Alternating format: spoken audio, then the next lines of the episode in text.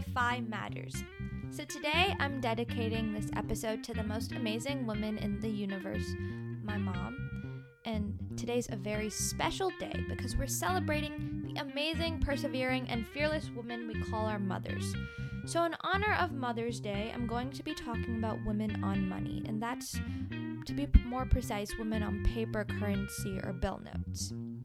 Our first stop is going to Down Under, and Australia does a great job as it features a man and a woman on either side of the note, showing gender equality.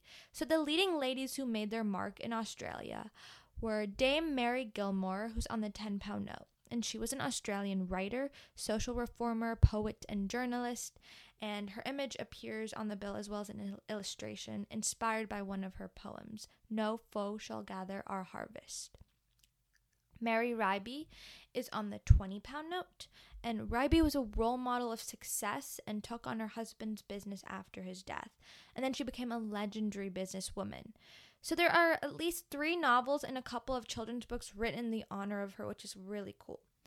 Edith Cowan is on the 50 pound note, and Edith was the first Australian woman to serve on member of the parliament. And she worked on women's and children's rights. And in addition to being on the note, she's also featured on Australian stamps and even has a university named after her. Dame Nellie Melba is on the 100 pound note she was an opera soprano and she was in the first she was like the first Australian to receive international recognition for classical music. She said the first rule in opera is a first rule in life. See everything yourself.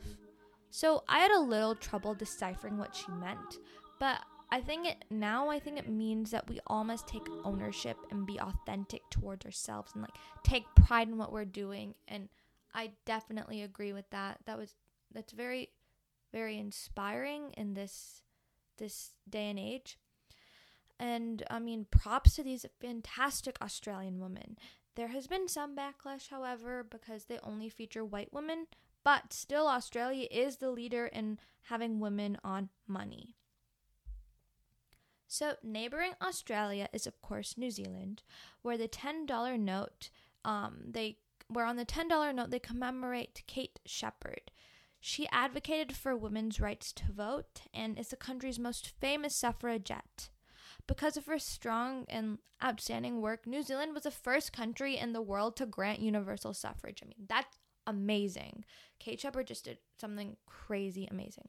Awesome. So, one thing I found really interesting about Kate Sheppard is that in a time when women were supposed to be very, you know, ladylike and wear corsets, she reformed the way women dressed and she abolished um, corsets and clothing that was really constricting. And because of this, women were then able to pursue physical activities like biking, which is amazing. Next up, we're going to go all the way to Europe and go to Sweden. And they also do a very good job representing women. So Astrid Lindgren, I love that name so much. I don't know why. But so she's the author of many books, but she's most famous for the beloved Pippi Longstocking books, which are translated in over 70 languages. Um, and she's featured on the 20 kroner, which is Sweden's form of currency. One of my favorite Pippi Longstocking quotes is this Let me tell you, it's dangerous to keep quiet for too long your tongue shrivels up if you don't use it. Pippi's telling us that we m- must all use our voices and opinions, and we all need to speak out, and we must not stand in a corner being silent and waiting for the world to change. We all need to come out and say what needs to be said. So, the only actress on this list is the acclaimed Greta Garbo, who's on the 100 kroner. She's known for like her amazing Hollywood career, but she started her career playing many Swedish roles. So I haven't watched any of her films, but I do know that Greta is known for her enigmatic and like mysterious characteristics both off and on screen. Also something I found interesting about her is Garbo found out that on one of the sets of her movies, her male co-star was paid um, $9,600 more than her a week and she went on strike because of this and she had to stand up to really big media corporations and she ended up becoming one of the highest paying actors of all time so that's crazy and As you may already know, the women's gender pay gap is one of the motivations for me to start this podcast. So, way to go, Greta Garbo. That rhymed, I'm sorry. So, opera singers are definitely shooting highs. I personally don't really like opera, but they're doing amazing. So, Birgit Nilsson um, was the famous Swedish opera singer on the 500 kroner, and she was launched onto the world stage in the 1950s and she has such a powerful voice that's really like clear and she has a lot of like stamina in the high registers so her talent um, really did help her tackle really difficult dramatic roles in opera so that's very amazing so now we're gonna go head all the way to mexico where there are two amazing women so sor juana inez de la cruz is on the 20 200 peso. And she was a writer, philosopher, composer, and this was during the Baroque era. She had very outspoken opinions, and these granted her nicknames such as the 10th Muse and the Phoenix of Mexico. Those nicknames are so amazing. Oh my God. And then there was Frida Kahlo. I'm pretty sure a lot of you know her. I personally really do like her artwork because it's really colorful, whimsical, um, just very wild. And she's on the 500 peso note, and she shares this with her husband, who's also an artist, Diego Rivera. So Kahlo's self portrait is on one side, and it's beside a miniature work of her uh, art. Um, the art is called Love's Embrace of the Universe, Earth, Mexico, I, Diego, and Mix, Mr. Xolotl. Oh my god, I hope I didn't butcher that up. But, anyways, Frida is a woman who had to overcome so much pain in her life. And she contracted polio when she was a child and even though she recovered, she had was she was left with a limp. And later on as a teenager, she was in a bus accident and was unable to and she was like unable to walk for 3 months. And because of this accident, Frida suffered from lifelong medical issues. But during her recovery, she discovered her love for painting and began working on her famous portraits.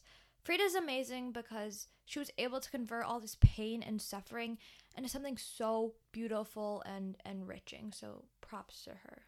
Um, so now a little south of Mexico, Eva Peron was um, who was the first lady, former first lady of Argentina, is on the 100 peso note.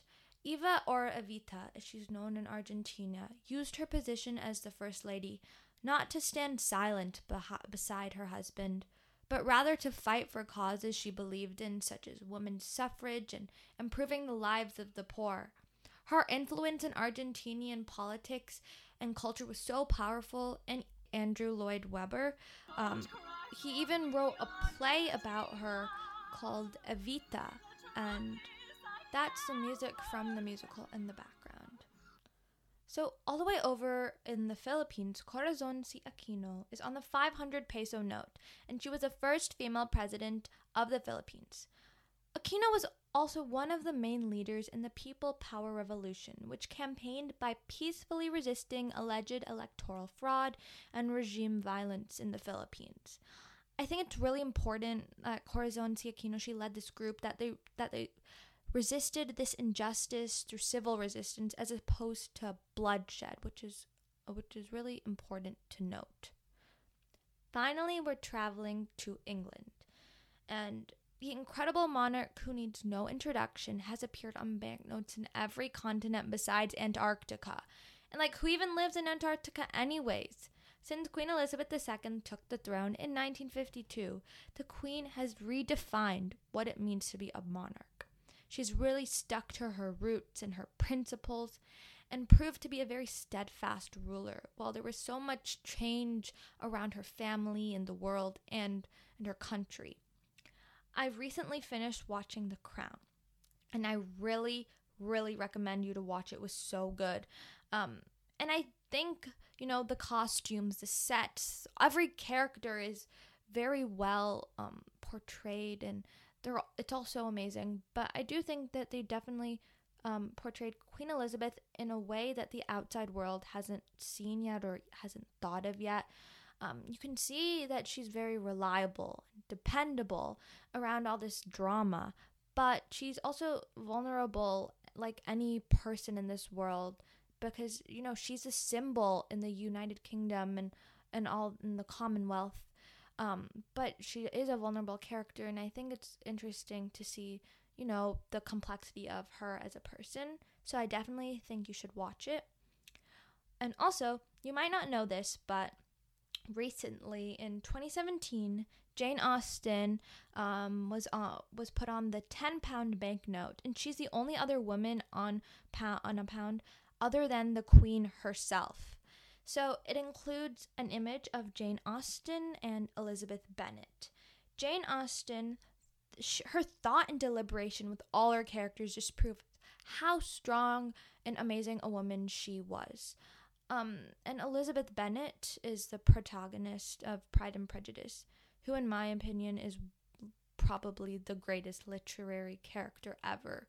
I just love her wit, her intellect, and charisma. And so, also on the banknote, there's this quote, um, and it's I declare, after all, there is no enjoyment like reading. I definitely agree with that quote but what really confuses me about this quote is that it wasn't said by Elizabeth or any of the beloved characters Jane Austen created, but rather an obnoxious and vain minor antagonist of Pride and Prejudice, Caroline Bingley, who doesn't even like to read, anyways. So she was just trying to impress Mr. Darcy, which I'm sure all of us would if we ever met him. I honestly, both me and my mom love Mr. Darcy so much.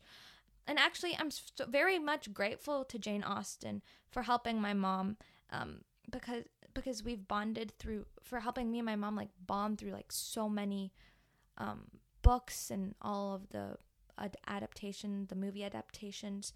Um, we love all the characters, and it's just I don't know. Her writing just brings me, and I know she brings my mom a lot of joy.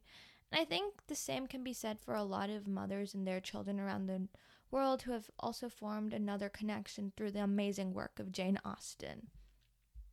So now our travels around the Mother Earth has unfortunately ended. But to some of you, it may seem short and like abrupt. There are 195 countries on this earth, but not all of them feature women on their money. A big elephant in the room is the fact that the US a country supposedly striving for gender equality in all aspects of society doesn't have a woman featured on the bill. This fact is quite frankly extremely disturbing.